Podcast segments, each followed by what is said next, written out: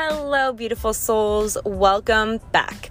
Every single time I do an individual episode with just me, I love to give a good song recommendation and book recommendation.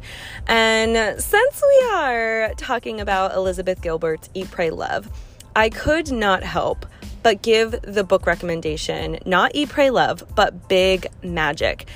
If you have not read Big Magic by Elizabeth Gilbert, stop what you're doing and go find it. Go purchase it if you can, if you can even just listen to the audiobook. It is so beautiful, especially if you're looking to get in that creative mindset. It is a book that I refer back to often, that I think about often, and honestly, even if you don't think you're a creative person or need a little spark of imagination or just enthusiasm and passion in your life. This book is for everyone, okay? So I had to, I just had to, since we're talking about Eat, Pray, Love inside this episode, that is your book recommendation for today's episode. And the song recommendation is a little bit out of the norm from what I normally listen to, but it feels so good. And so I found this song, it's called In Your Eyes by Nora En. Pure and I found it on like a chill mix and I was breathing and stretching and this song came on and I was like I just got lost. I don't know where I went, but I wasn't here. and I just was able to reflect and let go and breathe. And so maybe this song will do that for you, maybe not, but it's worth a shot. So In Your Eyes is the title and it's by Nora N O R A space E N space pure. P U R E. So, those are the song and book recommendations for you. Let's dive deeper into our episode today, all about Eat, Pray, Love. Hello, beautiful souls, and welcome back to another episode of Tal's Tips Empowerment Podcast. I am your host, Tal or Talia Mervosh. And I'm so excited for this episode. This episode is coming to you right after we just finished our June 2022 book club book, Eat, Pray, Love, by the incredible writer, author, speaker, journalist, Elizabeth Gilbert. And inside this episode, it's going to be short and sweet because I want you to really feel into these quotes, maybe write them down somewhere, just saying. Um, they are so good. And I want to share three amazing, noteworthy quotes with you from Eat, Pray, Loved because we started reading this book for the summer, for June. And inside our book club meeting, we have once a month a meeting about each book that we read. And this book was so beautiful. And we talked for a solid two hours on our book club meeting because we just couldn't get off. We just couldn't stop talking. And this book is so relatable and so beautiful. And honestly, I could give way more than three quotes, but for the sake of time and attention spans, I'm going to give you three really monumental ones. So the first one is about our culture. So if you're in America, which I think 90% of my listeners are, I want to talk to you about our culture. And inside the book, Elizabeth Gilbert goes to three countries. She goes to Italy, India, and Indonesia. And Italy's the first one. And she really nails it down on how pleasure seeking of an environment it is in Italy. And so I'm going to start us off with talking about that. And this quote is pretty much around that same concept of Americans just being the complete opposite of pleasure seeking. And Italians in Italy are the most pleasure seeking humans. They they value it so much. And so this first quote if you're reading my book is the 10th anniversary edition of eat pray love um, it came out in 2016 and the book was originally written in 2006 so the 10 year anniversary edition is the one i have and on page 67 of my book or section 21 if you're following along at all it is about how Americans simply don't know how to relax. We don't know how to do nothing. And this is just so relatable. So I'm going to read a little bit for you. She says Americans have an inability to relax into sheer pleasure.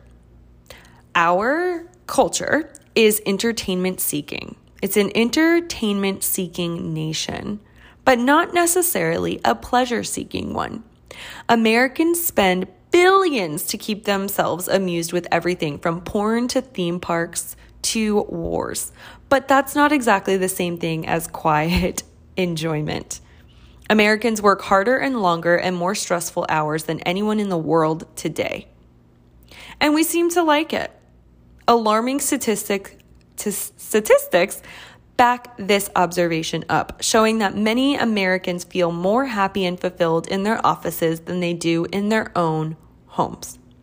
Of course, we all have an ability to work too hard, then we get burned out and have to spend the whole weekend in our pajamas eating cereal straight out of the box and staring at the TV in a mild coma, which is the opposite of working, yes, but not exactly the same thing as pleasure, right?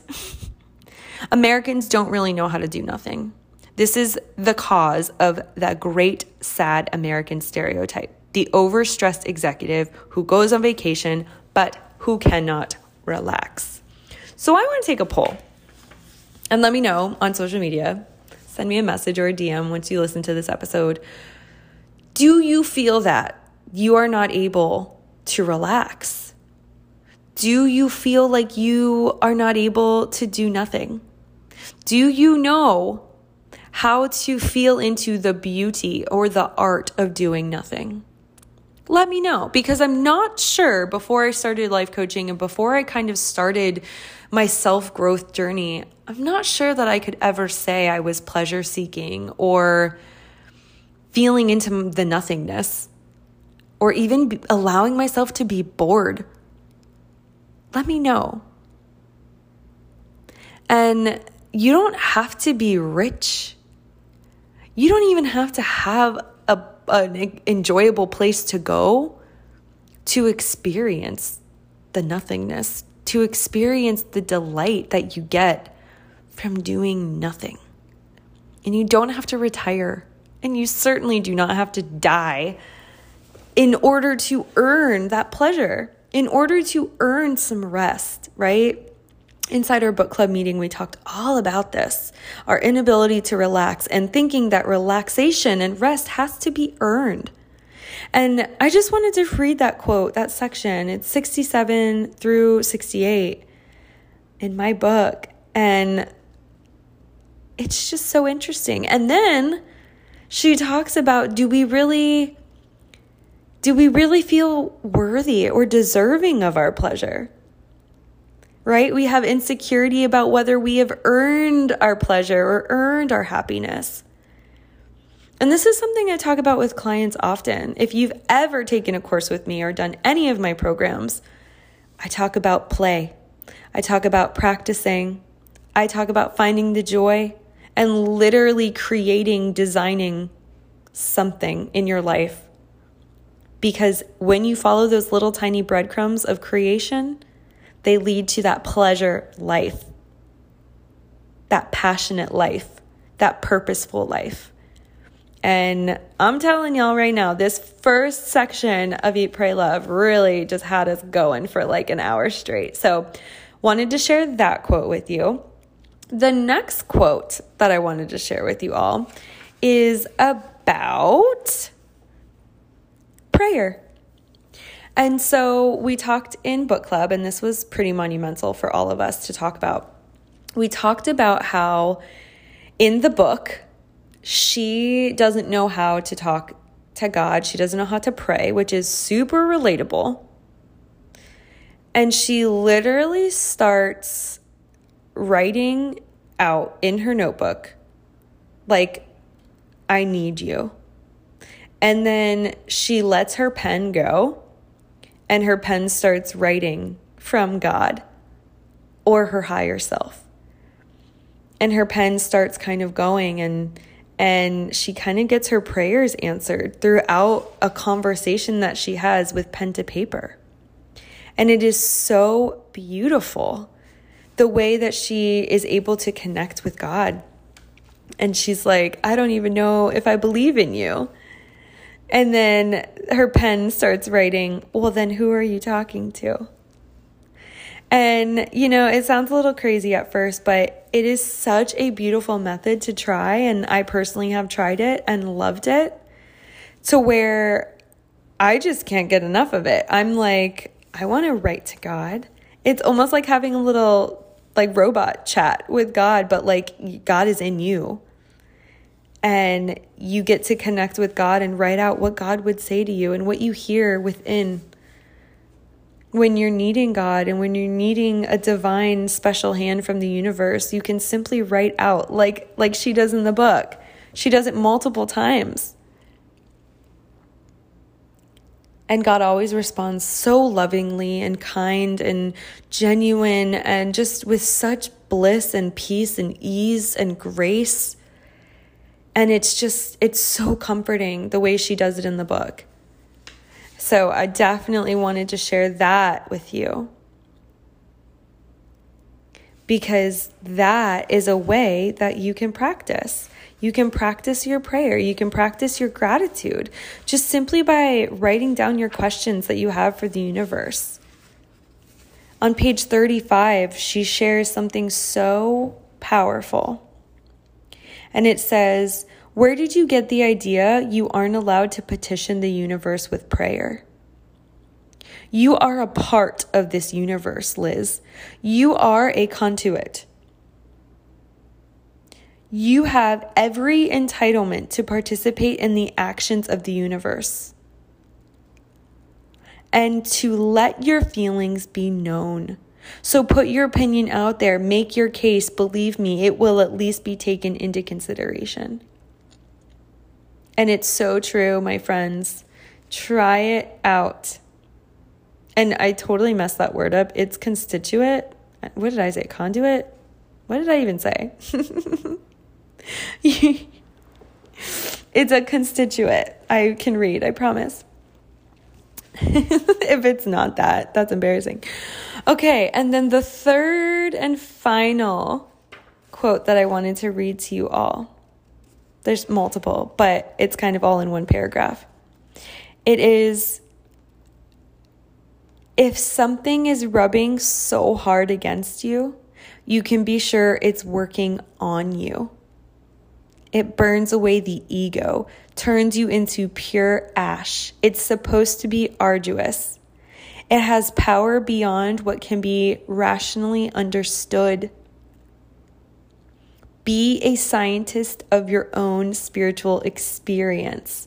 You're not here as a tourist or a journalist. You're here as a seeker. So explore it.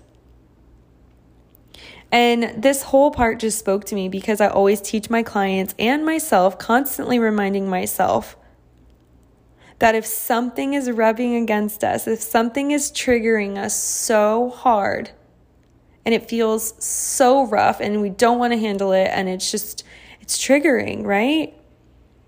Then that means there's work to be done with it. That means there is wisdom to unlock underneath it. There is something to uncover from it. And I just absolutely love this. So I'm going to say it one more time. If something is rubbing so hard against you, you can be sure it's working on you. I love that so much, y'all. And Honestly, this book was such a joy to read. I'm like kind of sad it's over. but now for July, we are reading an amazing book by Brianna Wiest. It is 101 essays that will change the way you think. And if you want to join us, you have all month long of July to join us. So we meet July 28th at 7 p.m. Eastern. And if you want to join, just go to the book club link below and join us. We will meet there to talk all about the essays. You'll also get intro into the Facebook group where we're going to share all different quotes and all of our favorite things along the way throughout July. So I hope you enjoyed this quick little episode about Eat, Pray, Love. I just had to share with you these three noteworthy sections because there's so many more and I could stay on here for the 2 hours that we already stayed on here from book club, but I will save you that time and if you haven't read Eat, Pray, Love, it's so amazing. And I just, I wish you do. I wish you well with that because it's a journey of, in and of itself. And it's just going to make you look inward and feel things you may have not felt before. So I love you all. Thank you so much for listening. We'll see you next time.